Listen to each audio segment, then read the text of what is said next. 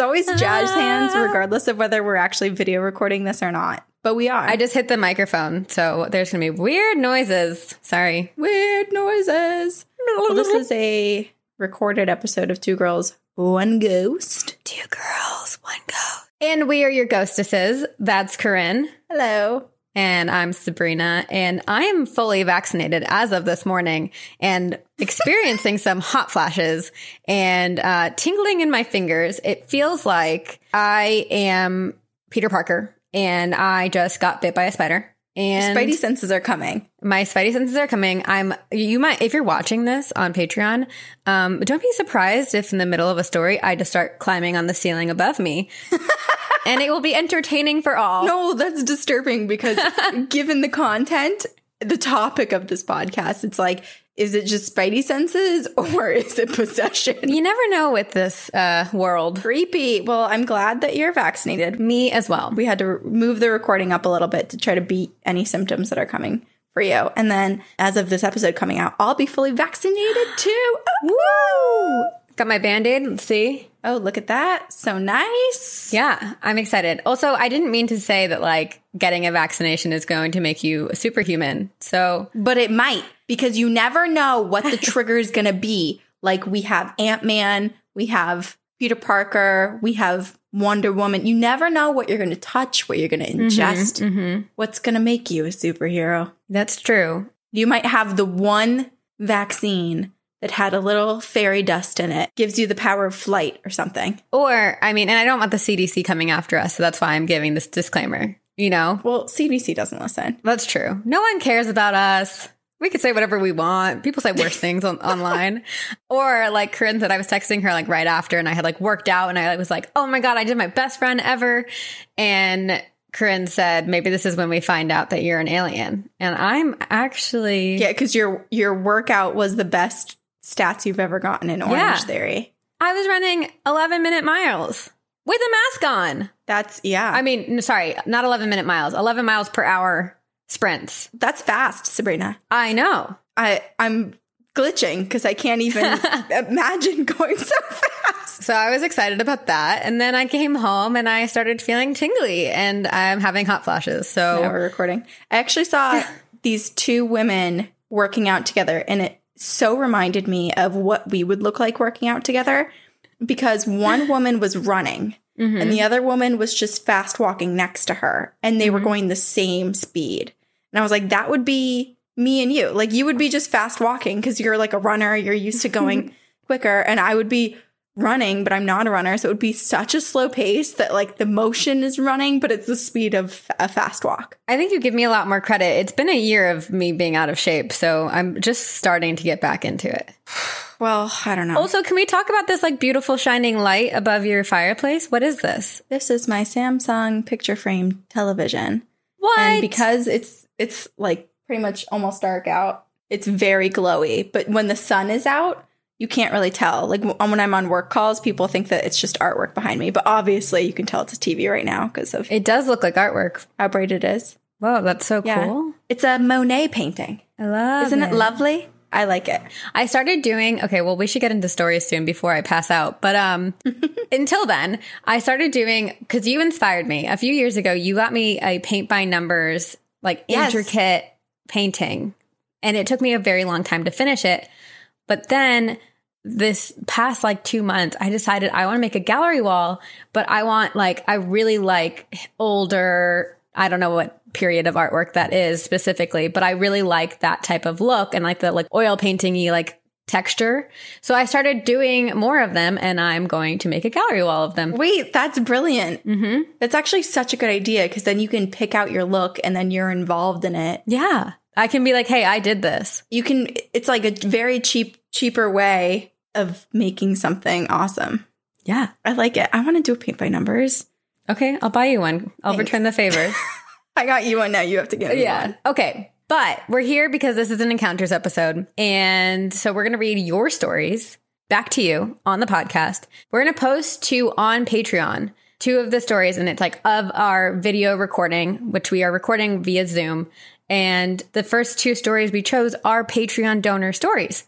So without further ado, I think I should go first. absolutely because you always go first, and who knows my longevity? Like I might spontaneously combust. I feel like we're gonna, yeah, we're gonna get to the point where we say that I always go first, but it's gonna just like be an absolute pattern of like you go, then I go, then you go, then I go. I think we're, it's your turn. We're we're trying to create some type of normalcy. Okay, this is from Fabo or Fabian, and it is called "I think your ghost is actually haunting me." hey girls, Fabian here, aka Fabo, LOL, from Oklahoma City. First off, I love the podcast and can't get enough of it. I've always been a fan of the paranormal, even though I'm a huge skeptic, LOL. I'm just waiting for something definite to happen instead of something I can't really explain, which happens to me a lot. I know that's pretty vague, but I'll explain in another email. So I think your ghost might actually be haunting me. And by the way, I hadn't listened to your podcast for like a week or so before the stream occurred. But a couple of weeks ago, I had a dream that I was sleeping on my couch and something in the corner of my eye caught my attention and it woke me up, but I couldn't move. All I could do was move my eyes and look around. What I saw kind of looked like a baby with like shadow swirls around it. I don't know. But once I realized what I was looking at and I heard the sounds, it sounded like it was ripping through something. Ooh. And then it hit me. This weird baby shadow thing was eating my dog. The next thing I know, I'm sliding off the couch onto the floor, and as soon as I hit the floor, the baby looks up at me. It eyes me like the same black shadow shit that was surrounding it, and it had a bunch of sharp teeth and blood around its mouth, and I started freaking out. So by the time I hit the floor, I'm able to move again. So I start crawling backwards on the floor, and this baby starts chasing me. It grabs my leg and is trying to crawl up my body, and as soon as it gets right in front of my face, I wake up. I wake up in my room in a cold sweat and breathing frantically, and I couldn't go back to sleep for a minute. But when I did, I went into another dream.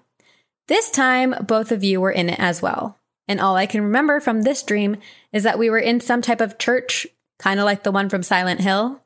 And one of you was pregnant. Yeah, I know, weird. But um, the one that was pregnant, and I honestly think it was Corinne. I'm sorry. But finally, it's not me. That's really ironic. I'm gonna stand up because I I ate uh, wheat and I'm not supposed to. I'm gonna show you my big wheat belly because I literally look pregnant right now, which is what's concerning me. Oh, Oh, you see this? you do not look pregnant. Well, when you hold it like that, My wheat belly. It's out. I could do that too at any point. but the thing is, is you can suck yours back in right now. I can't. it just is. I get that feeling though. That's what happens when I eat dairy and drink Yeah. alcohol. Um, okay, so Corinne was finally the one pregnant and not me. So Corinne was strung up by her hands and feet, and you could tell that the baby was trying to rip out of her stomach, and it did. Jesus. And as soon as Oh. it did, the baby started screaming this insanely loud cry, and then I woke up again. I shit you not. The first thing I said was, Damn, I guess I need to listen to Two Girls, One Ghost. I love you girls and keep up the amazing work you do. Love Fabo. P.S. I hope one day you can make it to Oklahoma City and do a show or even just to visit. I'd take you girls out and show you the city and get a couple of drinks or something. Fabo. Well, that sounds lovely, but I'm I'm shocked that Fabo's takeaway from that experience was to actually listen to more ghost stories. That's the only way to save us. That's true. Ghost was like, you need to listen to Sabrina and Corinne. You need to listen to Two Girls, One Ghost. We're Otherwise, they're going to suffer. A baby's going to rip out of Corinne's belly. This is actually I'm disturbed by this because it's reminding me of a recurring nightmare I had when I was really young. Like I was like 5 at the time in my dream and pretty much when I was having the dreams, which is even more disturbing. But in the dream, I was mm-hmm. laying in bed with a woman who was pregnant who was probably like in her early 30s. And remember those um those like wind up teeth, those like dentures that would be like da, da, da, da, da, da, da. Oh my God. Yeah. Like, why did the, I don't know why those toys existed though. Yes. But it was in the bed and it was like attacking her and taking chunks, like literally ripping her apart. What? Ew. Oh my God. I hate that. Yeah. And this, but this reminds me of it. And now I am the pregnant person. I'm, I also am curious if you're giving birth to that baby that he was first dreaming about. Because the way that it like ripped out of your stomach makes me think it's like a Yeah. Am I giving cannibalistic. I, is this a premonition? Am I going to give birth to like Damien, like the omen child? I don't know. I'm disturbed. Fabo, now you've created a fear. Well, it sounds like he listened to our podcast again after this, so maybe um maybe we're okay. I sure hope so. Oh my god, that's disturbing. And also that's just a terrifying dream. Terrifying. I would not be able to go back to sleep. That's No, honestly hell no. that is the worst experience because I feel like oftentimes when you have a really really good dream and you wake up, you're like, "Damn, I really want to get back into it," but it's impossible to get back into it. Mm-hmm. But when you have a nightmare and you wake up from it and you're terrified, I feel like it's so easy just to slip back into it and you're like, "No, I want something good." That's so true. And I don't understand why. Like is Yeah. it is there something happening outside of our power when it comes to dreams that's essentially like ripping us back in and our will to leave is not mm. strong enough? I don't know. Or is it simply just so terrifying that our brain can't help but continue Get rid of up? it? It's like the anxiety where it's like repeat itself, repeat itself, repeat itself, repeat right? itself. And the more you try to like get rid of anxiety, the more anxious you get because it's like Yes. you're thinking too much You're getting it. anxious about the fact that you might have anxiety. Familiar. It's the worst. Oh man. Okay, well I have one from another one of our our Patreon donors. This is from Anna called Flashes of the Past. Ooh. Hey Ghostesses, I've been a big fan of your podcast for over a year now, and I truly believe that while your episodes often scare the bejesus out of me, it helps me be less scared of the paranormal overall. Kind of like ghost immersion therapy, Yeah. if that makes sense. Yes, I think it does. Yeah. I still won't watch horror movies, which makes my husband sad. But at least now I can hear about paranormal things and still sleep at night. I know, pretty big chicken over here. Anyways, I was listening to one of your episodes the other day while I was cooking dinner, and y'all started talking about past lives.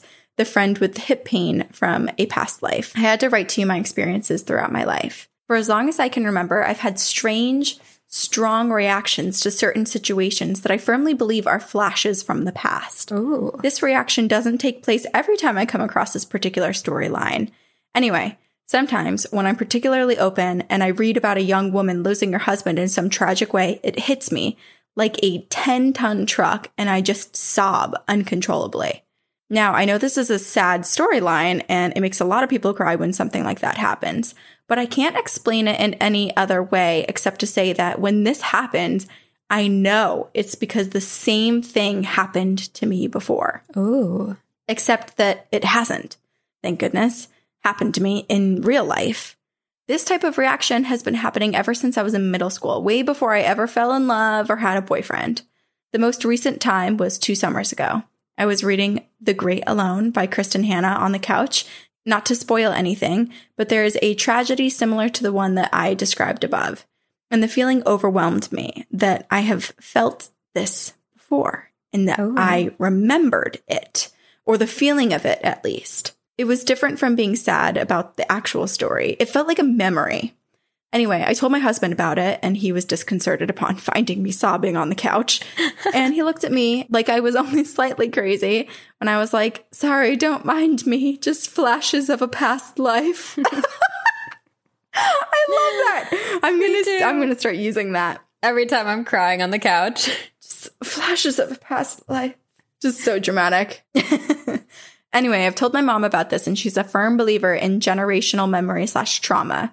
My family is Polish. I was born here in the US, but my parents are both from Poland, and my ancestors lived through some harrowing things throughout the world wars. One of them had a husband that left and never returned. Maybe it's her memory that's been passed down to me, or maybe it's something that my soul has experienced previously. Or maybe my soul is the same as my ancestors. Ooh. Who knows? Anyway, just wanted to share it. Feel free to include this in an upcoming episode. Maybe I'll write in again with some of my husband's stories. He has some wild experiences. Much love from Texas. See you on the other side, Anna. Oh.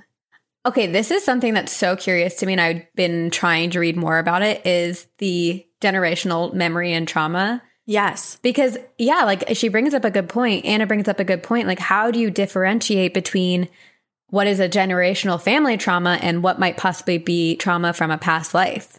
I know. And it's like, I, I don't even know how we could ever tell because at first I was thinking, like, oh, well, could, it very much could be reincarnation. But then, like we previously have discussed, certain people will get transplants of some kind, other people's Mm-hmm. organs, skin grafts, or whatever. And these new memories, these new emotions come with that piece of body that didn't belong to them. And that's like someone that was living at the same time that you were living. So it's not a reincarnation event. So I don't know how you'd ever be able to tell if it's Right. reincarnation, if it's truly generational. Like, what is it? I don't know.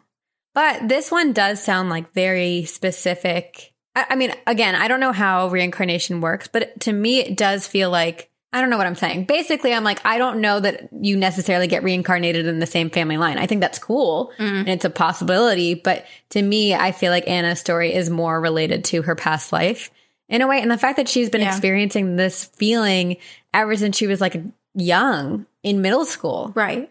And the other thing, when she was talking about this, I was like, okay, well, very well, she could be an empath, and her empathic abilities mm-hmm. just really came forth when she was, you know, going through puberty and middle school and whatever.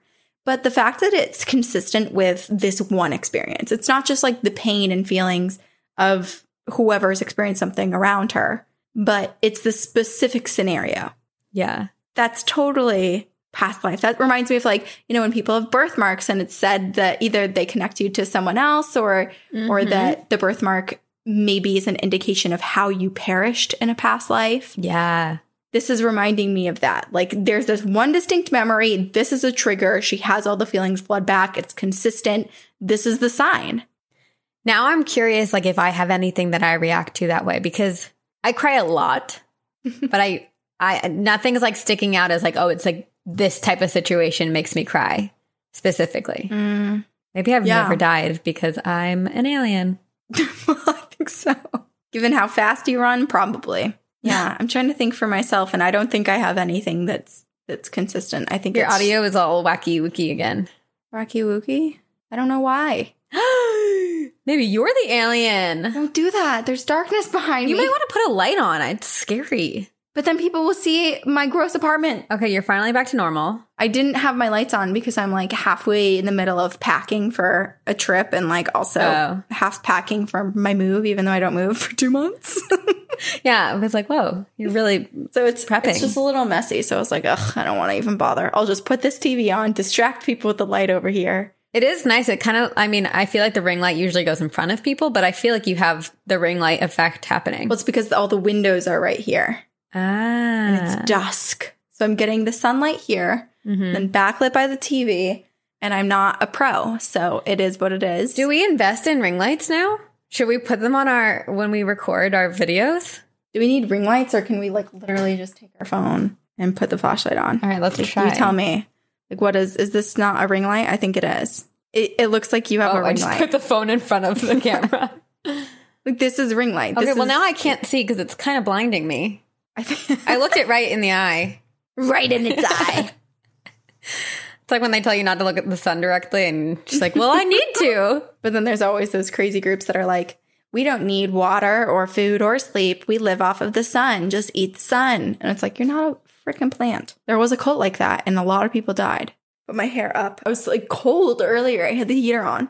And as soon as we started recording, I just started sweating. I took my shirt It's off. the um, Now I just recording have jitters. Top. Yeah. Okay. Now I truly look nude. She naked. I'm gonna take a screenshot of this because then I'll wait. okay.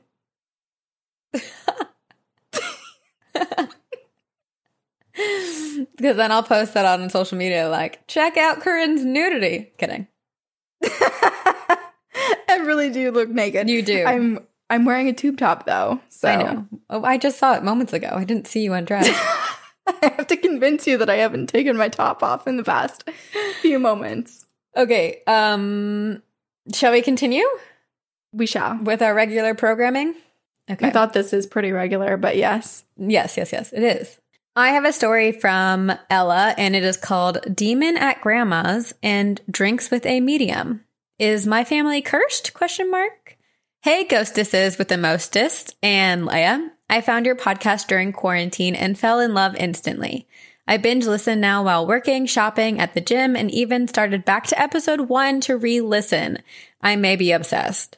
So, after excessive listening, I decided to write into you for the first time and share two stories. One is heartfelt and the other is scary. As everyone says, I am sorry for the lengthy email.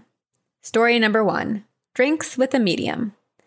I am from a very small town in Rhode Island. So small that my high school was three towns put into one school with a graduating class of 170. My father unexpectedly passed away a few days after his 61st birthday. I was just 21 years old, and his death really broke my mother and I. After a few months of mourning and being in isolation, with my only contact being my mom and my boyfriend at the time, I'll call him W. W wasn't the greatest person. Our relationship was definitely toxic, but I was blind to it at the time. One night, I decided to meet with a few of my girls to go have drinks in our towny bar, and this bar I used to frequent quite a lot prior to my dad's death. So, we're at that bar having drinks, and it's the first time I had been out after my dad died. We're sitting at a table catching up when I notice this older man staring intensely at me from across the bar.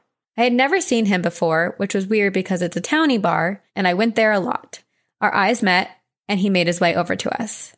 He came right up to me and said, Did your grandfather just die? Taken aback, I said, Um, no, my dad did. And he goes, Oh, okay, that makes sense. He had a big gray beard, right? Shook. I nodded.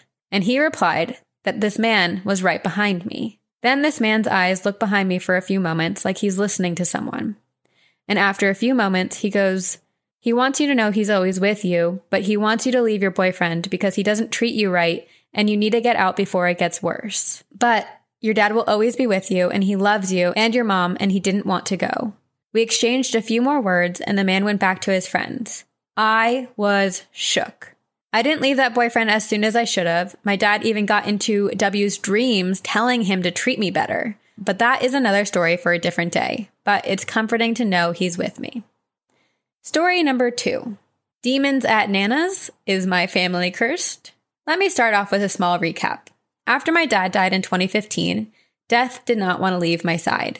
Death took my two dogs and both of my grandpas all between 2015 and 2016. My Nana and Papa had a beautiful house in Rhode Island, and I loved going there as a kid, but I didn't like going upstairs. Even my cousin felt like something dark was there. My Papa was a Navy man and in incredibly good shape.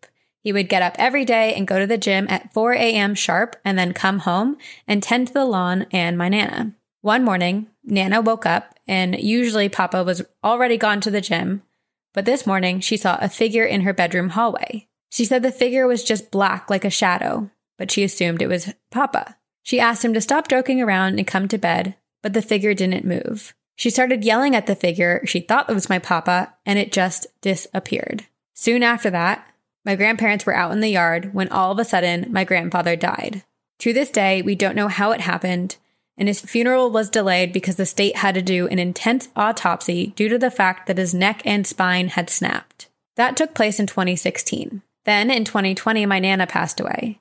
I was by her bedside when she passed in her home, and my mom and I lived a few hours away from her house, so we stayed at her house the weekend of the funeral. The night before the funeral, I was sleeping in Nana and Papa's bed when the scariest thing I ever experienced happened to me sleep paralysis.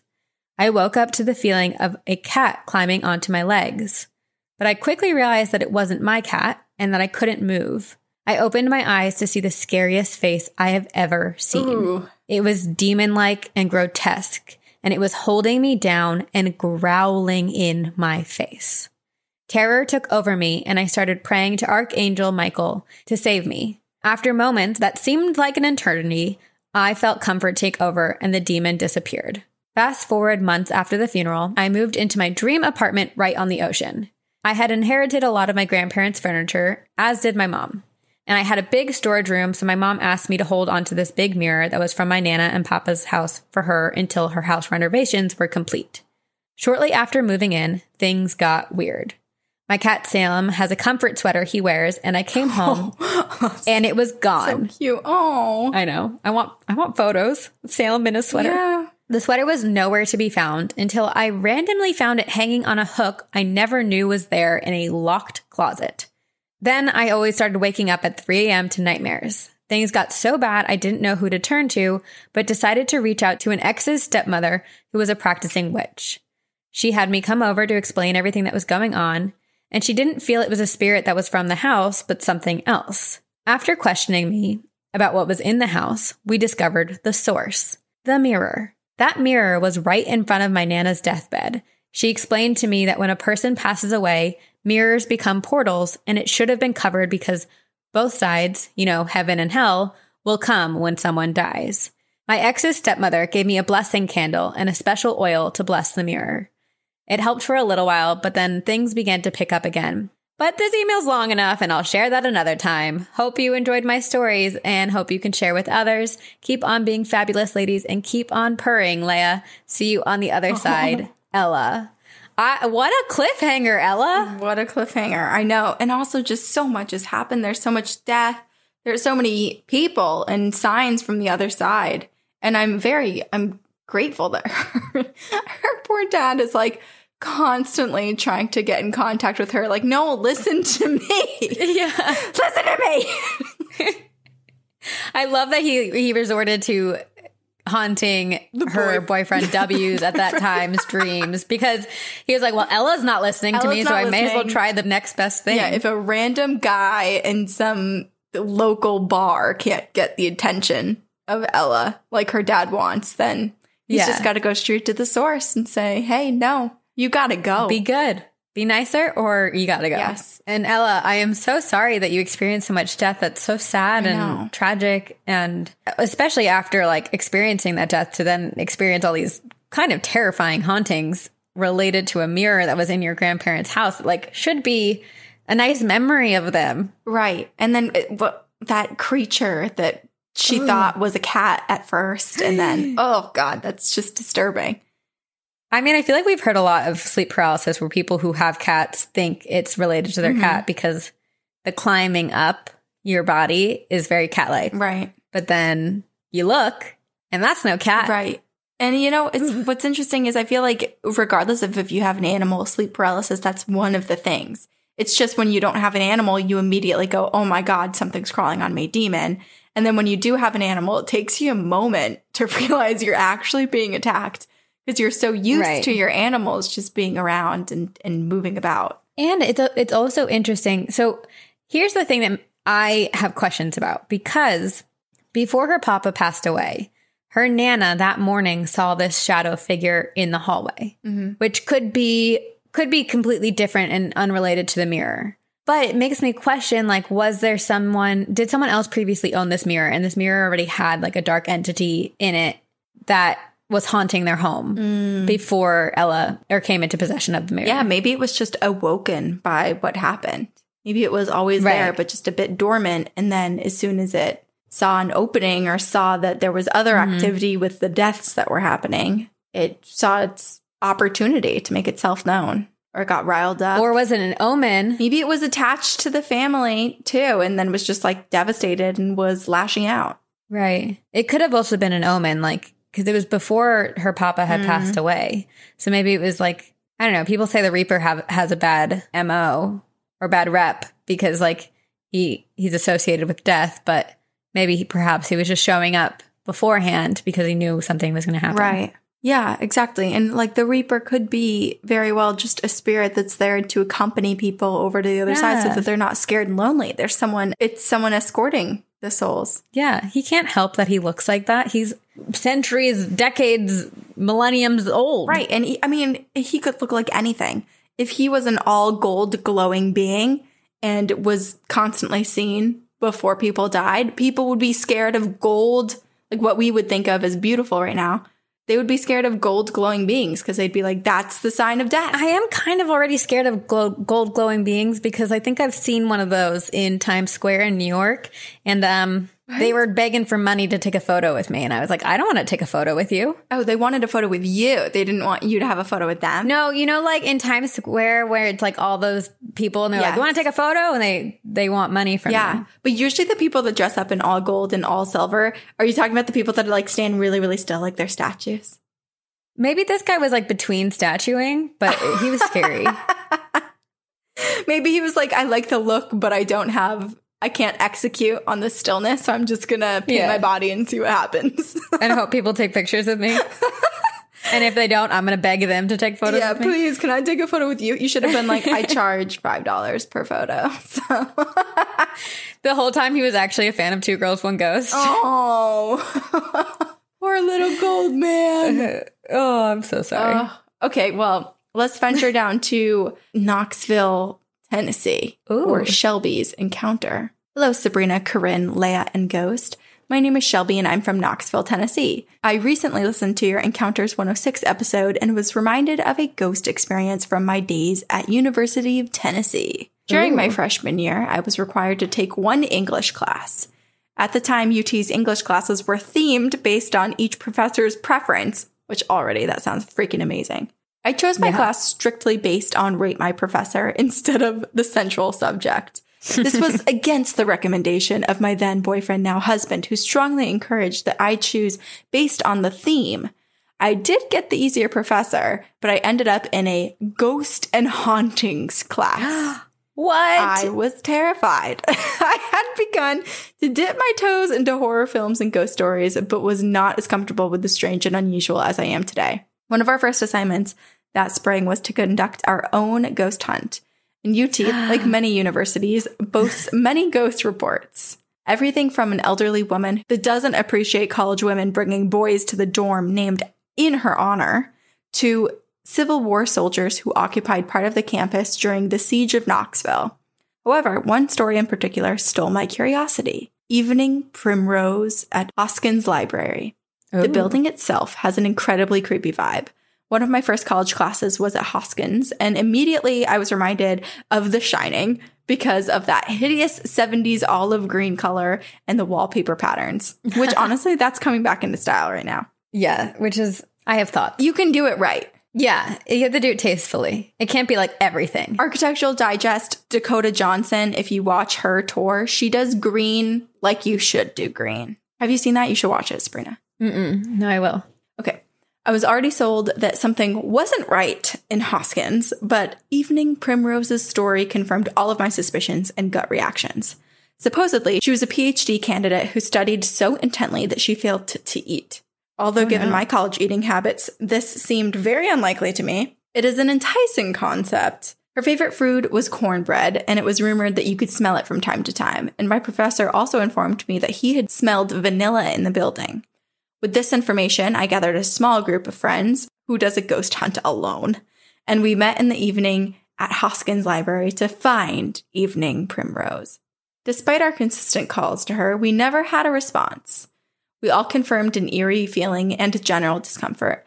However, I was walking through a hallway asking Evening Primrose to confirm her presence and passed through a cold spot where I smelled vanilla so strong I could taste it. I still get the creeps when I drive by Hoskins all of these years later. Stay spooky and see you on the other side, Shelby. Okay, well that's so cool. I want to take a I want to go back to college and take a ghosts and hauntings class. Yes, that sounds so fun. I actually asked this recently in a happy hour at my new place of work. I just said, like, did you guys have any fun superlatives at your universities? And it was such an interesting conversation. And I feel like we should have that on our on our Facebook group, like any really fun classes that anybody's taken, because this is what we would have given Sabrina. Like you and I in a heartbeat would have been signed up for that class. 100%. Although I guess we don't really need to sign up for it because we are we study ghosts every week. We and we did go on our own little ghost hunts throughout our college That's true. campus. We sought it out. We did. we didn't need a class. We did it on our own. but still, oh my gosh, so cool. also, if you hear the sounds on my end, they are coming from my own very mouth because that is what happened to me. Just kidding. no, I don't know. I was trying out a joke and I don't know how it landed, so Side effect of lawnmower sounds emanating from your body. Oh, I don't know. I don't know what's happening here, but um, that is not coming from my brain or my mouth, but it is loud. So I apologize. Pretty loud. It is. Well, this is just going to be one of those episodes that has a bunch of background noise, and we're sorry about it. We're we're on a time crunch. Sabrina ha- is going to need to lay down soon. So okay, this is a short one, but every single word is fascinating. Okay, it's called "My Chilling Connection to a Serial Killer." Ooh, it's from Diane. So it's not really ghost, but I couldn't resist. chilling connection, and that just the subject line gave me chills. Chills. Ooh. Okay. So, my ex husband used to work as a skip tracer for Sears credit card. He had been trying to contact a customer who had stopped paying his bill and to no avail. So, he called that customer's neighbors to try to get information about that customer.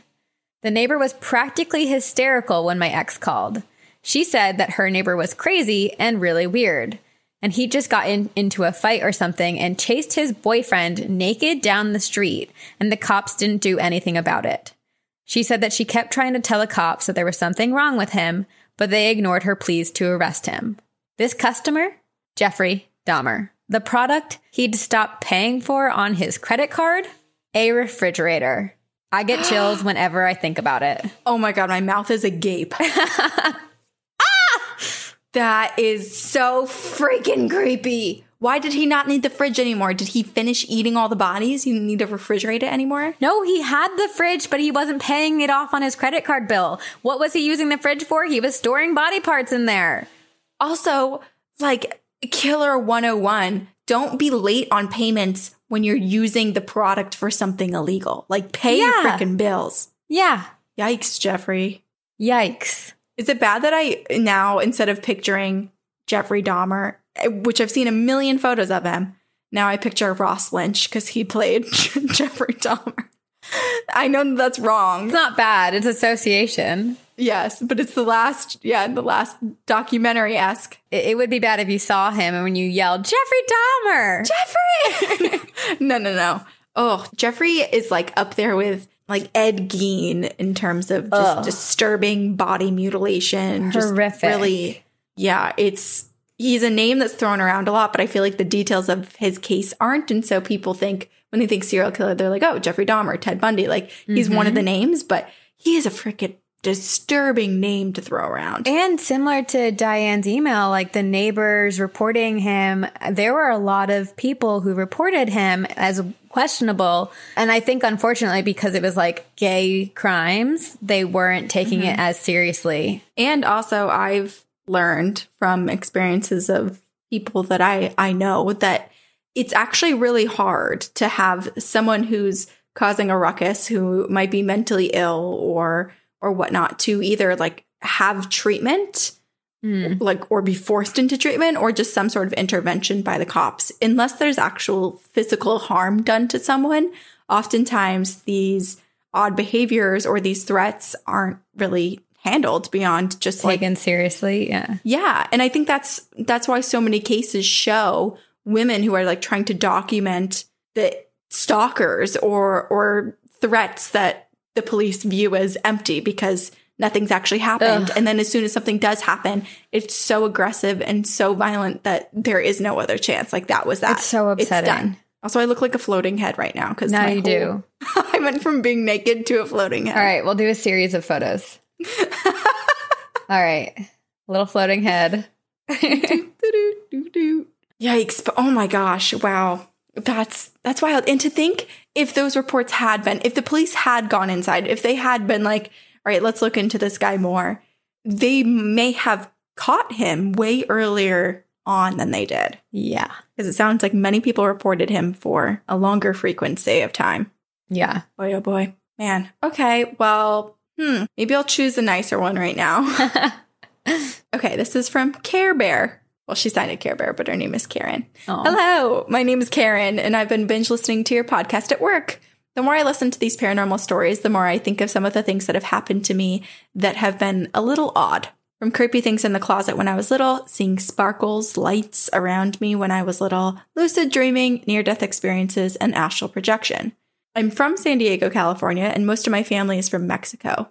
I never met my grandparents on my dad's side. My grandma actually died when my dad was about four years old. And my dad really keeps to himself and doesn't show much emotion. So everything I know from his childhood, I know from my mom. Anyhow, when I was 22, I had a dream that I was at a restaurant, but it was in a different era and my grandparents were there. My grandma didn't say much, but my grandpa was telling me that him and my grandma were obviously together and that when you die, you can time travel and that this era that we were in was their favorite era. Whoa. I know he said more about the afterlife, but I don't remember all the details since I'm 30 now. Oh gosh, I wish. he- Wait, that's so cool. so cool. He also told me that Alejandro was with them. I woke up later and I told my mom about the dream and I asked her, Who's Alejandro? And she was like, Alejandro? I don't know anyone with that name. And then I told her that my grandpa told me in the dream that Alejandro was with him and my grandma. And then my mom was shocked and she said, Wait, Alejandro is one of your dad's brothers. He's your uncle. You never met him. He stayed in Mexico. And the last we heard, he'd gotten into drugs and no one knew his whereabouts. And we just believed him to be dead. I was astonished, but that made me, it was just a coincidence and, and kind of didn't really want to think about it since I didn't want to freak myself out. Whoa. My mom later told me that she told my dad and he couldn't believe that my grandparents were together and that they were possibly in heaven. Anyhow, now I'm happy to look back on this memory and think about my grandparents watching over me. Thank you so much for your time. Love your podcast. See you on the other side. Care Bear. Whoa. What a really cool dream to have. There's the time travel for you. You get to do it in the afterlife. You can zip on around. In the afterlife. That's so cool. I love that her. Go ahead. Well, I, just that like she had never met them or really didn't know anything about them. So they took it upon themselves to be like, we want you to know us and, and have a moment with us, this like special time. Yeah. And like for a moment in her dreams, she like went into like their little heaven. Their little heaven. They picked their favorite time, their favorite era, a little diner. Like it was, it was like she was invited into their date night. Like that's their regular date night. Like where should we go? Should we go to, back to the fifties diner this evening? And then she just got brought in. And to the the Alejandro's with us. That's just that gives me chills. 100% makes her know it was a real experience and it wasn't just Yes. a random dream that you could just, you know, wave away as a dream. Right. It was them. It was their spirits. Like I know if my mom had a reading and she heard a certain family member's name that I won't say because I, I want all of her readings to be authentic. Uh-huh. But if she heard a certain family member's name, it would be the same thing because we do have a, a relative who is we just kind of presume has Oh. has died and hasn't So been in contact with anyone for a long time after getting into drugs and falling down a bad bad hole. But that's I feel like that's proof where it's like it's so distant. It's like these relatives that you put in the back of your mind because you have lost contact with them, you've lost control. And then to hear their name again and to be like, they are with us, I feel like I Mhm. would just lose all breath in my body. I'd be like, oh my God, I'm so glad to hear that, that everybody's together. Yeah, it's so reassuring. And I think it's proof that no matter where you are in life, no matter what happens to you in the afterlife, you'll be reunited with the people that you wish to be connected Yeah. with, whether you fall out during this time period or not. Wow. Wow. My mom actually recently had so she started dating this new guy and like they're really really happy. And my mom had a dream recently about like and, and she said it was like the most vivid dream she's had in a long time. And she has not dreamt about her dad in 25 years and he passed away before I was born. Mm-hmm. So she said she had this dream and they were in, I think in her Biznana's in or in my Biznana, so her grandmother's house. And her grandmother was there, her mom was there, and her dad was there. And they were all just like sitting in the in like the living room, sitting on the couches, having conversation. And she said she didn't really talk to her mom, but like her mom like was there and acknowledged her. But then she had a full conversation with her dad that she hasn't had and she hasn't seen him Oh my gosh. or t- spoken to him in 27 plus years.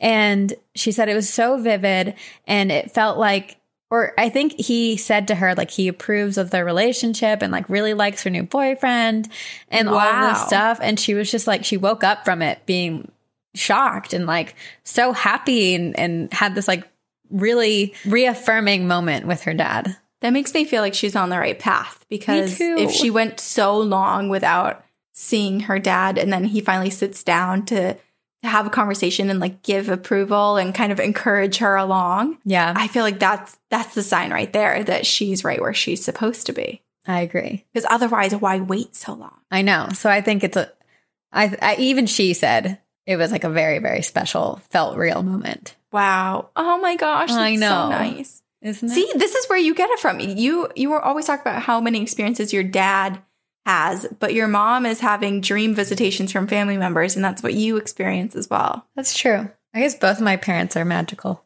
magical humans. they sprinkled it down into my DNA. Okay. This is a story from Raphael, and it's called Stingy Tooth Fairy. I already like it. Eek. Hi, girls and ghost. I love your podcast. You girls make my day at work go by so quick, and you can call me Raphael or Rafa. Forgive me, for I am very drunk as I'm writing this email. I needed a bit of liquid courage to talk about my paranormal experiences. Anyway, let's crack into it. When I lost my last baby tooth, I did the usual.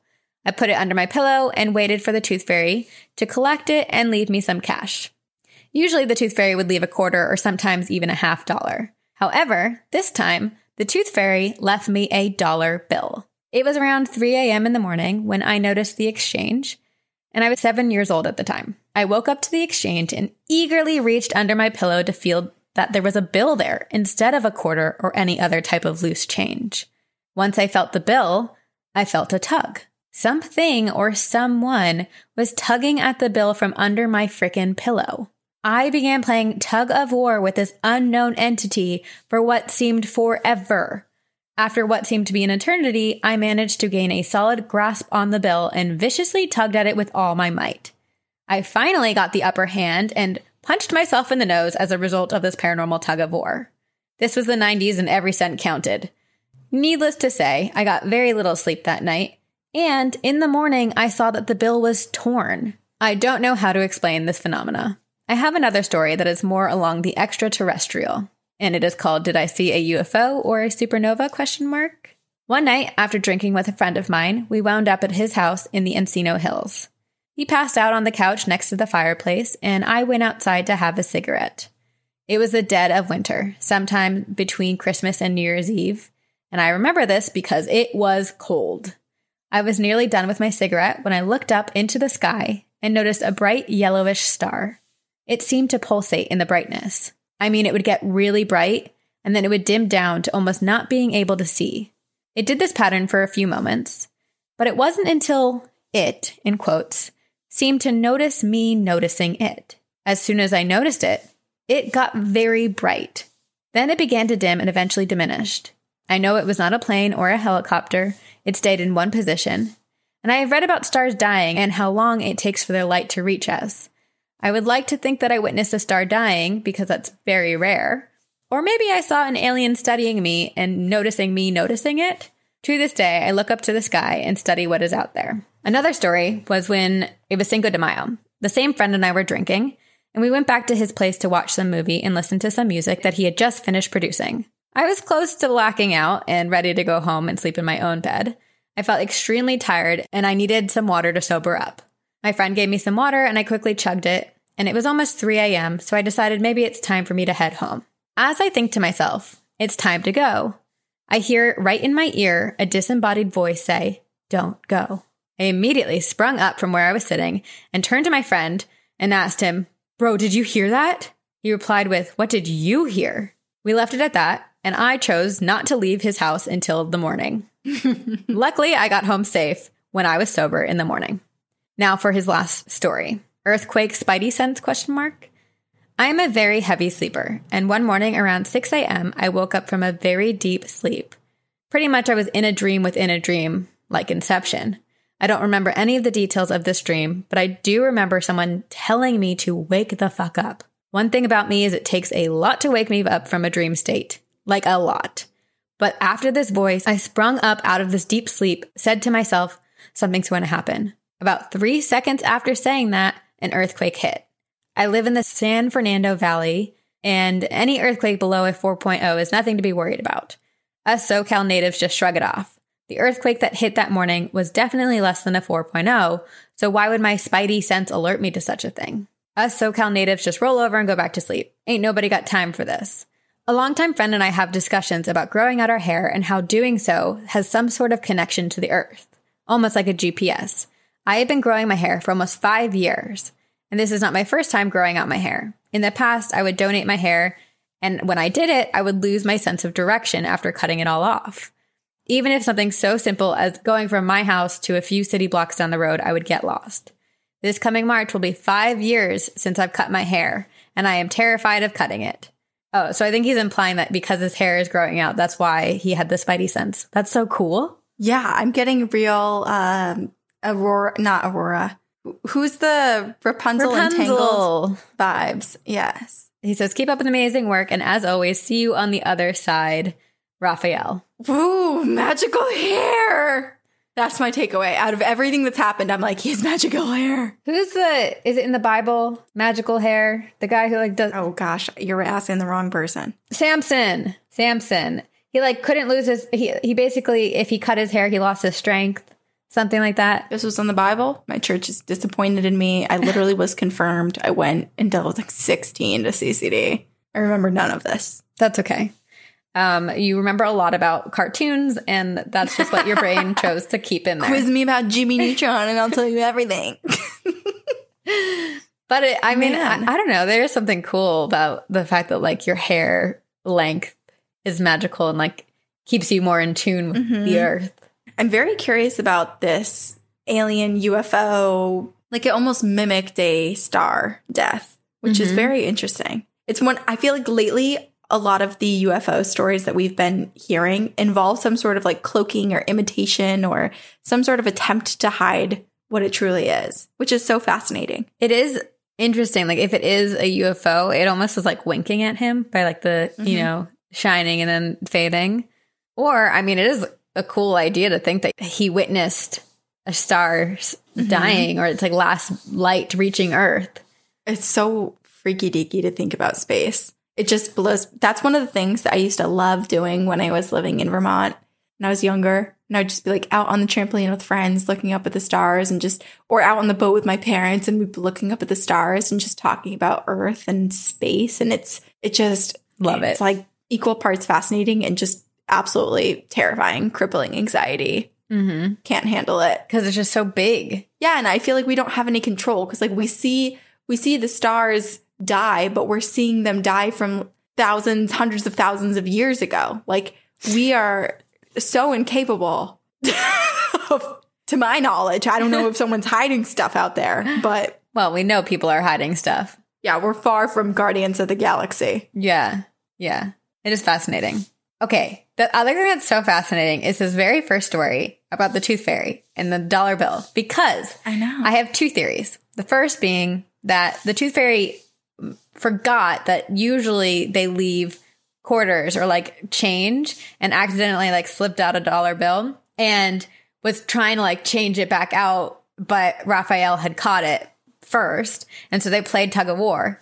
Or has the tooth fairy his whole life been leaving a dollar, but then there's some other entity who takes the dollar and leaves a quarter instead and is pocketing That is exactly what I was thinking. I was thinking there was some entrepreneurial spirit out there that's like, this kid will never know. I'll take the dollar, I'll leave a quarter, and it will be totally fine. And I'm profiting. I get 75 cents in a pocket for every tooth this kid loses. this entity is following the tooth fairy all over the world and making a real profit. It could be the Easter Bunny because then he's funding, or Santa or something. Like they're funding their gifts and their toys and their hunts and everything by stealing from the tooth fairy. And the poor tooth fairy is just going around like has no idea, just like la la la, I'm giving dollars to kids.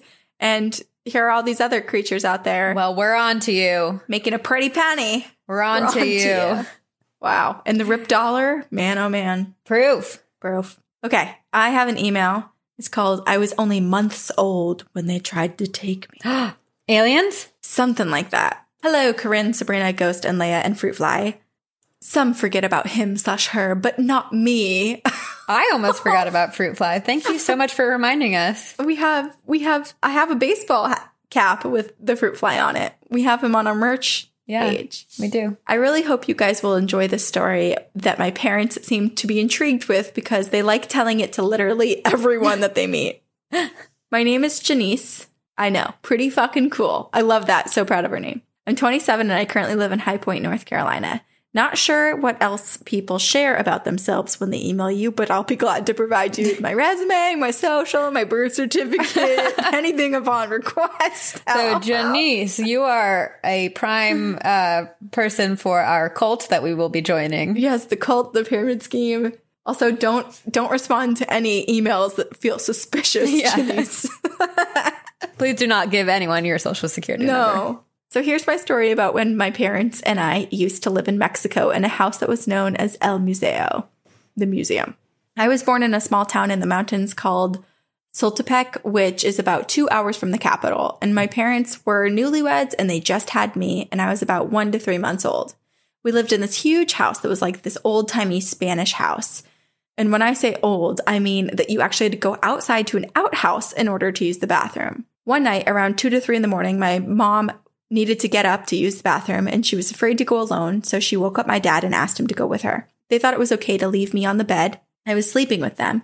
And since I was asleep, they didn't want to wake me just so that my mom could take a piss. So, in order to go outside of the house to the back field into the outhouse, you have to go through this long hallway that took you out into this open sunroom and through the door to the backyard. It's a long journey to the bathroom. Yeah. They weren't gone for too long, maybe about five to seven minutes tops. My mom said that it actually would have taken her longer if it was during the daytime, but since it was pitch black, dark out, she really wanted to get the hell out of that outhouse. So when my parents came back into the room, they saw that I was not there anymore. They panicked, but not for long because they found me laying on the floor about 10 feet away from the bed, close to the other door in their room. And keep in So mind, scary. I was one to three months old at this point, and the floor in their bedroom was rock hard. It was cement. And when they found me, my mom said that I was wide awake and I was smiling towards the door that I was close to. Oh. And I know this shit scared me when I first heard this story. My mom started crying because she thought someone broke into the house and tried to take me. Oh. And so my dad immediately searched the house entirely looking for signs of a break in.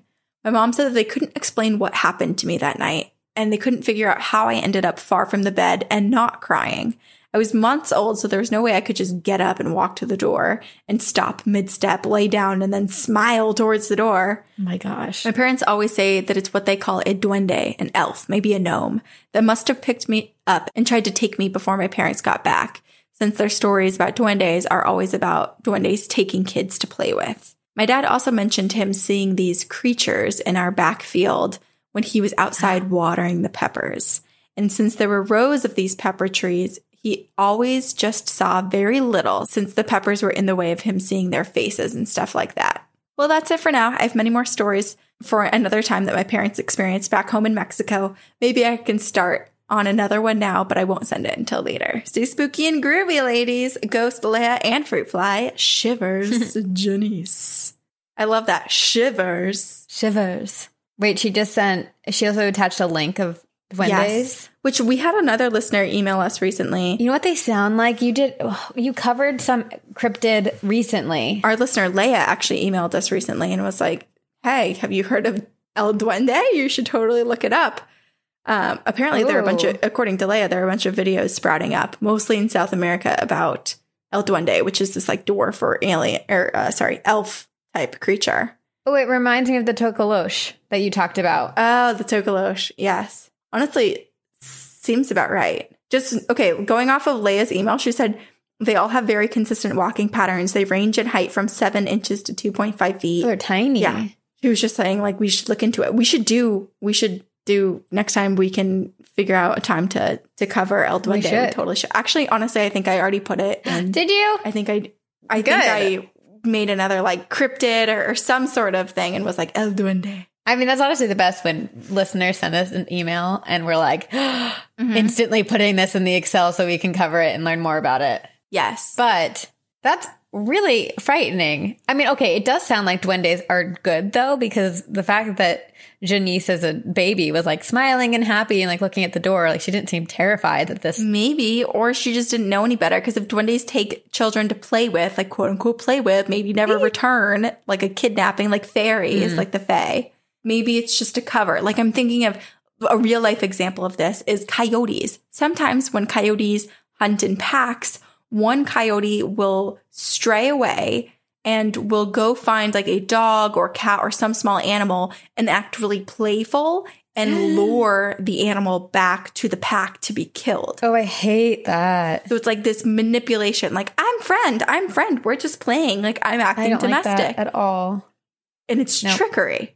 Yes, and so that's how I'm I'm categorizing El Duende in my head right now. Well, I'm glad that her parents got back when they did and prevented Mhm. whatever it was from happening. yes, and I'm so curious.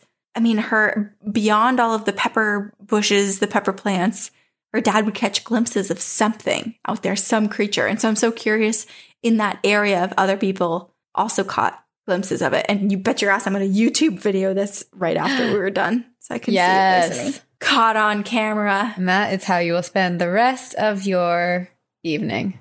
Okay. Okay.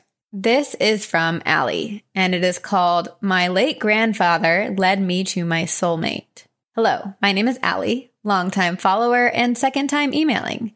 This is a light-hearted story about how my grandfather, who has passed on, sent me my soulmate. For some backstory, my grandfather was and still is the best man I have ever known. We are a close family, and I have so many great memories of him growing up. Spending summers and before and after school with him, he always used to take me and my siblings to this water fountain in town where you're supposed to make wishes with coins. He would collect all his quarters and give them to us as gifts to make wishes. We would go and he would tell us, turn around, close your eyes, and dream big. And then we would all toss the coins over our heads and into the fountain. He would say our wishes and dreams would come true because this fountain was special. We believed him and we loved doing this with him. Fast forward to when I was 25 years old. He suddenly passed away, and it was a shock and completely devastating to me and our family and our community. He was a great man. Unfortunately, him and my great grandmother both passed away within 24 hours. It was a very hard time. Wow. I came home after his and her funeral devastated, and I placed his memory card on my coffee table and went to bed where I sobbed and asked him if I make him proud because I felt like a failure at this point in my life. I was in an abusive relationship with a man who was mentally and physically abusive, and I felt lost and worthless. I woke up the next morning and his memory card had been moved from the coffee table to a sign on my wall that my sister gave me. The sign says, You are loved. And his memory card was perfectly balanced on top of the sign hanging on the wall. I lived alone at this time, so I knew that no one had moved it. And as soon as I saw it, it fell off and I afterwards tried so many times to get it to stay back on there as it had been, but it wouldn't stay for me. I believe he moved it there as a message to me in my broken heart. A few months later, I got the courage to tell my parents about the abuse I was enduring with my boyfriend, and they helped me cut the ties with him. I believe he also sent me that strength. Fast forward a year later, and I had been single for the whole time.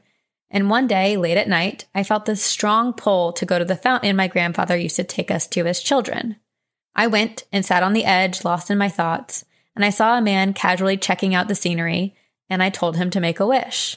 We hit it off and talked for hours at the fountain. He was new in town, just graduated med school, and was in his residency at the local hospital. He didn't know anyone and was exploring on his own. We exchanged numbers after I said I could show him around, and we had this amazing connection. I was genuinely surprised at how much we had in common, and he is the sweetest man so nice and caring, and we have now been together for over a year and just bought a home together.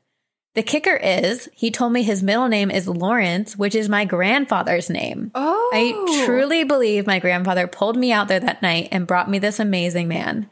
I recently had a dream where my grandfather appeared and shook my boyfriend's. Oh my God, I'm crying. Oh, and shook my boyfriend's hand and told him he was so happy that I found him and he was grateful that I had him to take care of me for the rest of my life. My grandfather sent me all the strength and happiness in the world, even after he was gone. Thank you so much for listening and reading, Allie. That is beyond beautiful. Right? The sweetest. As if everything he was saying wasn't, or all of his signs weren't signs enough. I the man that she meets and ends up with has the same middle name as her. like it's so sweet and like the fact that she just had this random pull to go to this fountain you know Yes. like I, it's just Oh, so beautiful I have chills. See, this is this is a great example of like, you know, perhaps they would have ended up together in the end, but it was just that little nudge, that extra Uh-huh. shove that that made it happen perhaps a little bit sooner rather than later. i also do wonder if like because her now boyfriend was exploring by himself and like happened to go to that fountain like i wonder if grandfather lawrence was doing a little pushing on both sides you know Yes. Oh, that's so or or if he has a relative that's mm. oh uh working alongside her grandfather and they're being together. it's too cute It's so cute. Ugh, I just like the idea too because you go through so many heartbreaks as a child and, and young adult. And I just feel like there's so many, you know, it's like the classic you learn from your mistakes and you meet wrong people. And I just like the idea that you can sometimes skip past all of that because you have someone on the other side who knows who you're supposed to be with and Mm-hmm. can't literally can't help themselves, can't wait for you to have this happiness. And so they just push it along as soon as they possibly can. Yeah. Also, Allie, how amazing for you and courageous of you to be able to get out of a toxic relationship and now have found something that is so much more, Yeah. so much better for you. Your G-Pod's very happy. Yeah. Okay, I have one that's sweet to end on as well. This is called Ghost Pupper and it's from Ashley. Hello, TGOG crew. My name is Ashley and I'm new to your podcast. I've been binge listening and I love it all and I wanted to share my experience and I hope it brings you some happiness. I wanted to share this story of my sweet pup, JC. I got JC when she was nine weeks old and she was my absolute world. I don't have kids, so JC was my baby. She lived the best life and brought joy to everyone that she met. She was a Pomeranian slash poodle mix and had the best ears ever. I've attached Oh. a picture of her along with her big ears and floofy white tail. Oh, As if 2020 couldn't have sucked more. JC fell in August and hurt her back. She No. then had a stroke and then she went blind. Mm. Even though all even through all of that, she still had the sweetest spirit about her. Unfortunately, she crossed the Rainbow Bridge on September 14th of 2020, and my heart was so incredibly broken. After she passed, it was common for those of us in the house to still hear her toenails clicking on the oh. wood floors and even feel her snuggling up against us in bed. She never truly left us. Even though my world was shattered, my heart knew that there was room for another pupper in my house because it was just way too quiet. So I began the search for a perfect new baby. Lots of meetups at local shelters fell through and nothing was really working out. I was having dinner with a friend when he mentioned that he knew some puppies that were trying to find homes. It lined up perfectly that I ended up getting my new girl, Posy Pearl, picture also attached, only 11 days after JC's passing. Oh. Turns out that the former owners weren't even looking for new homes for these puppies, but decided to start looking that same day that JC had passed. Posy will look at the box with JC's ashes often and wag her tail. She will also stand in the hallway wagging her tail, barking, and trying to play with absolutely nothing. At least nothing that we Oh. can see.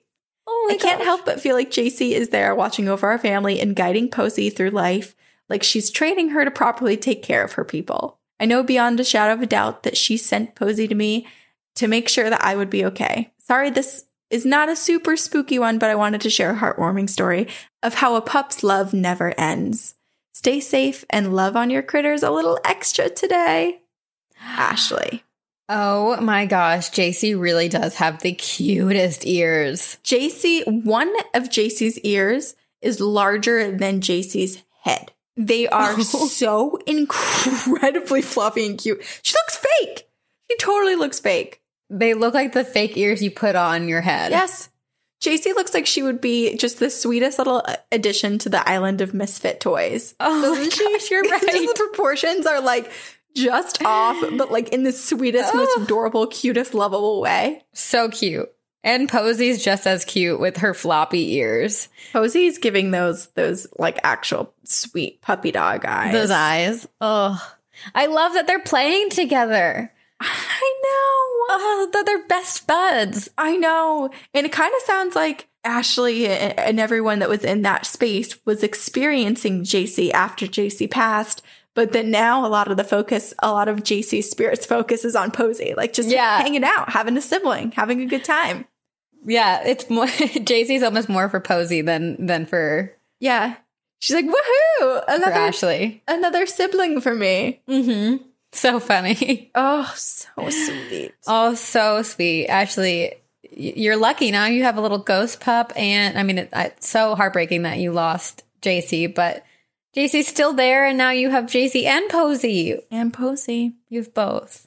Also, don't apologize for not for the story not being spooky because we love heartwarming stories. We do. Sabrina cried in this episode. We want some of those as well. I love crying. It's cathartic.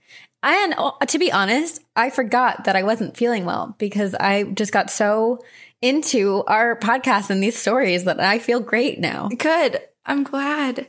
See what you guys have done to Sabrina. You've brought her back. You've done this for me. you brought me back. and I did not crawl on the ceiling. So No, th- that's God. good. That's a success in my books. Although I feel like anything could be crawling on my ceiling right now because it's pitch dark. Very. It is. The worst thing too is that I closed my bedroom door and there's no lights on in there, so I'm gonna have to walk into a pitch dark room. Oh, Use your use your uh, ring light on your phone.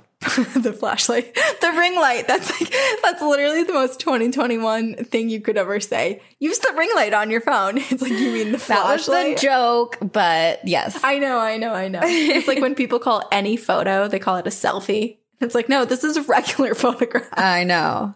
Oh my gosh. Oh man.